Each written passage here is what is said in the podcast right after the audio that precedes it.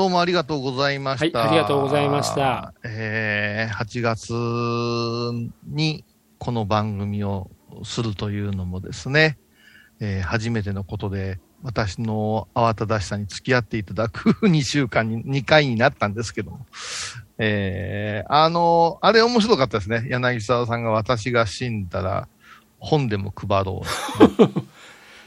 これね、でも考えた方がええと思うよ。そうですかね。派手な葬式したいろいろあるじゃないですか。うんうんうん。功績云々ではなしに、うん。このおっちゃん死んだだからこれできたんや、いうのもっとあってええはずなんですよ。うんというのが、うん。昔はさ、まあ、うちの奥さんが亡くなったから五重塔を建てたよとかさ、観音様を建立したよとかさ、うんそういうものがあったわけじゃん。はい今考えると、いくらお妃様言うてもね、そのお妃様のね、ために作ったお寺にね、お参りしてここに国宝があるぜよなんていうのは、すごい話だと思うんですよ。うん。で、今の金持ちとか、権力者とか、やっぱ使い道間違うてんですよね。うん。僕だけ月行ってきますみたいな人多いじゃないですか。まあね。はい。あんたねって、その余裕があって、ね、ネットでばらまくんやったら、一つのどこかの古義の仏教に帰依されて、ね、200年後に修学旅行が来るような、えー建物を作らせてほしい。それは宮大工の水を集めませんかたら、ああいう人からやったらもう献金でできることですよ。うん。そして物資さんよと。ね。今日を極九寺に勝る立体曼荼羅を私の方で、えー発注するので、お嬢さん方々と研究して作ってくれませんかなんてやったらすごいことじゃない。そうですようね。ん。倉敷はたまたまその大原さんという方々がうん。意志高くああいう形で作ってくれたから、あ今でも観光として成り立ってるけれども、今私たちが何が残せてるかってなかなか残せてないんですよねう。んうん、お寺の建物一つも。私もね、今、小遊さんがそのお話され始めたところから、ああ、そうかって思い出したんですけど、うん、まさに小島虎次郎を記念するために大原孫三郎は大原美術館作ってんですよね。うん、だから、最初はね、うん、権力者が、えーうんやっぱり自分の財に明かせて、うん。今では国宝となっているお寺さんとかね、あの、建築物や仏像とかを作らせた、あ言われてみたら、あ聖武天皇様がこれだったとかね、証券皇后様のお姿がこれだったとか、確かにそうだよな。でもじゃあ現代の人たちで権力者、でも権力者じゃないや、お金持ってる人がそういうことやるのはいいんだって途中から思い始めてて、うん確かにそうですよね。月に行って自分の体験に置き換えるよりかは、もしかしたら、ちょっとね、自我のなんか強調を後世に残すみたいなところはあるかもしれないけども、うんなんか素晴らしい技術の推移を集めたものを一つ作っていくとかっていうのは、そういうやり方っていいですね。そうなんです。うちが法隆寺の宮大工さんに建ててもらった客殿、うんもう彼らが建てたものとしてはスケールは本当に小さなものやけれども、うん。棟梁がこれで200年後には皆さんが喜ぶぞっておっしゃったんですよね。うんそのし視点ってみんな持ってないんですよね。そうですね。うん、今の心地よさばっかり。でも、うん使い勝手悪くてもですね、あの、やっぱし、この古の技をね、今に残しとけば200年後もそれを参考にできるっていうような考え方があって。この、今その話をなぜしたかと言いますと、今ね、大仏と巨大仏像っていうので、はい。随分論争が起きてるわけですよ。どんな論争なんですか？関東とかも好きでしょ？はいはい逆栄観音をコはいンクリートで作ったりして、はい。ああいう、まあ、あえて言います。ああいうものがうん。日本中にバブル期にたくさんできたんですよ。あ、ですね。で、そこが今困ってんですよね。そう。それでうん大仏と巨大仏っていう一列で、まあ、そういうものを、こう、世に知らしめようとするような、あー人間、インフルエンサーのような人間が出てきてんだけど、私たちが言う大仏はご聖願があったんやって。うん。聖武天皇のご聖願、国民のためにという聖願があった。そこの、なんとか大仏とかなんとか観音に聖願はあったんですかっていう。いう話になってくるわけですよ。あげくこの間マスクつけるつけへんで揉めてたでしょ。観音様にマスクつけるって。ただ、そこのご住職が、マスクつけることによってみんなマスクつけ忘れがないように観音様も祈ってるって。いやいや、じゃあ鎌倉大仏、奈良の大仏にマスクつけるよ。話す、出るかって、話することすらもったいないって。ね？そこに差があるんで、この間淡路島のね、はい。名所だったと言われてる、うんかっこ自称ですけど、はい。それを壊すときにみんながこんな悲しんだ言うんですよ。うん。だけど、仏様を壊すという結末に持っていくような、これまた建立儀器ってあるかっていう話でね、うんうん、こういうことがね、結局どういうことかというと、お寺が中心となってなくって、ただのちょっと金持ちの、それから土建屋さんたちが、おええんじゃない？名物になるん違う？うん。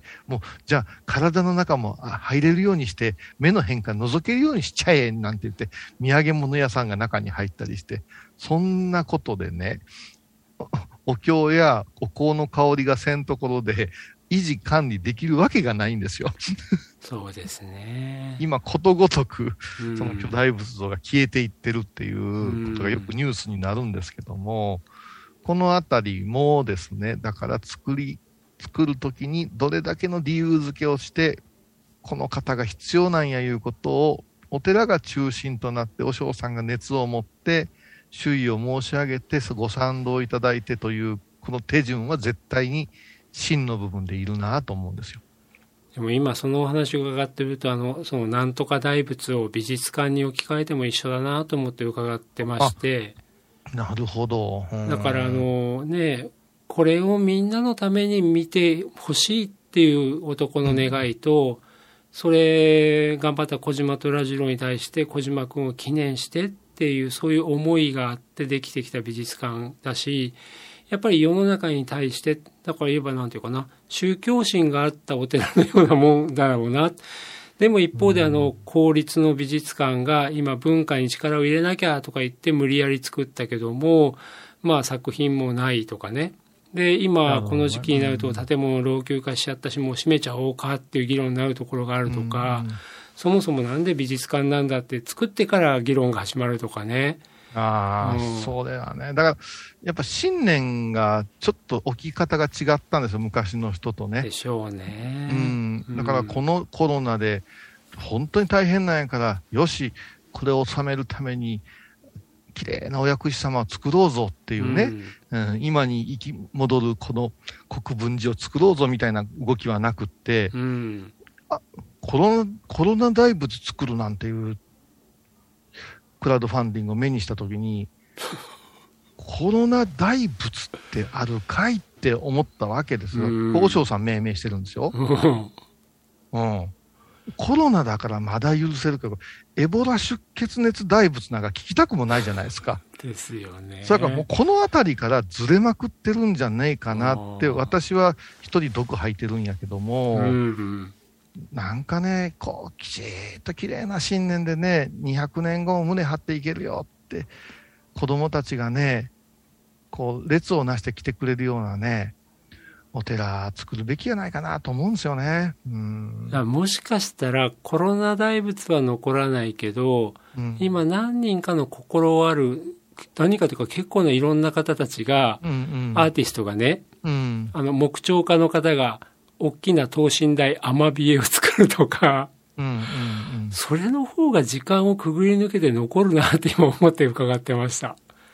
と同時に本当に手を合わすんだよということをうん私たちがちゃんと説明していけば残るんですよ。ですね。手を合わすということを前提にしてないから残んないんですよ。うん。うん。手を合わすからもったいないいう言葉が出るんですよ。もったいないというのはケチな気持ちのもったいないですに、このお姿もったいないねってなるわけですうよ。ん。うん。それが、金の使い方もったいないね っていうことになってしもうてるから、もったいないのね、置き方変えたら素晴らしいことができそうな気がするんやけどね。動かんね。まあ、しょうがないな。こりゃまたちょっと涼しゅうなってから語りましょうか。はい。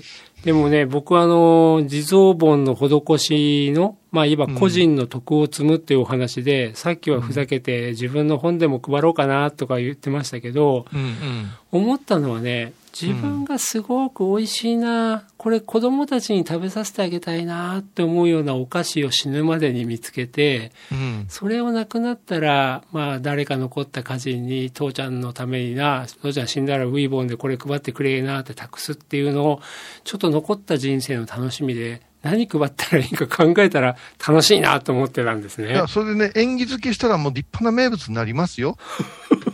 うん。それは本当そうやって名物ってできたんだと思うんですよ。うん、あうん、柳沢さんが愛したか かりんとうとかさ、で このかりんとうを食べてたら、ええことを思い浮かべるから、いつもこの、あー原稿書いた時食べてたんだよっていうことが転じて、あれ食べたら賢うなるぞになるわけですよ。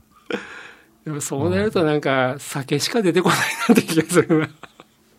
まだええやないか酒なら私はビールしか出てけん。あの蓋がプシュって取れるやつとかね。そうそうそう。まあ、でもまあ、こんな話していくと、多分、なるほどとおっしゃる方も出てくると思うんで、うん。もう少し力を込めてうんやっていきたいなと思いますんでね、うんあの、毒も、これ、我々二人やったら許されるところはあると思うんで、ど、どこの世界に裏じゃと大寒林のことをダメ出しするっていう。そうですか。僕なんか普通に、あの、別に否定はしないけど、僕はあれには参加しないっていう態度で言いますけどね。うんいや、もうもちろんですけど、子供の頃から馴染んでましたけど、やっぱピンとこんで、やっぱ裏じゃでね、とどめでしたね。あれ見たときびっくりした。なあ、うんだからもう僕はあれはもう違う文脈として考えた方がいいんだろうなって思ってますね。もちろんそうでしょうね。うんうんだって、まあうんあ、どうぞどうぞ。いやいや、あのー本当私はもうそうやって捉えてますけど、時期重ねちゃうからさ、うん。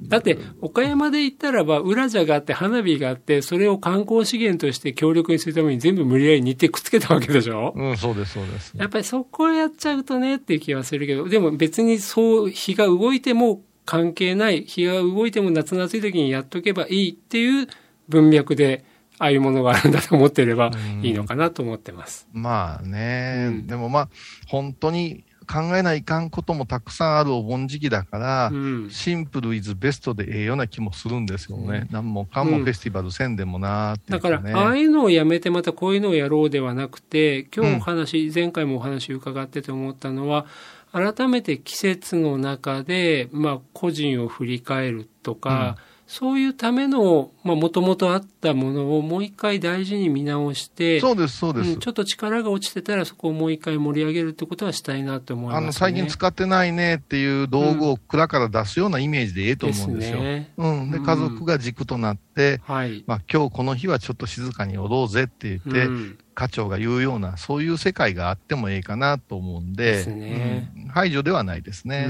うんなんかそういう。ね、心持ちとか実際の出来事っていうのをうまくね、我々がなんかね、こうやって語るだけでも気がついてくださる方がいたら本当嬉しいですね。そうですね。またよろしくお願いします。ありがとうございました。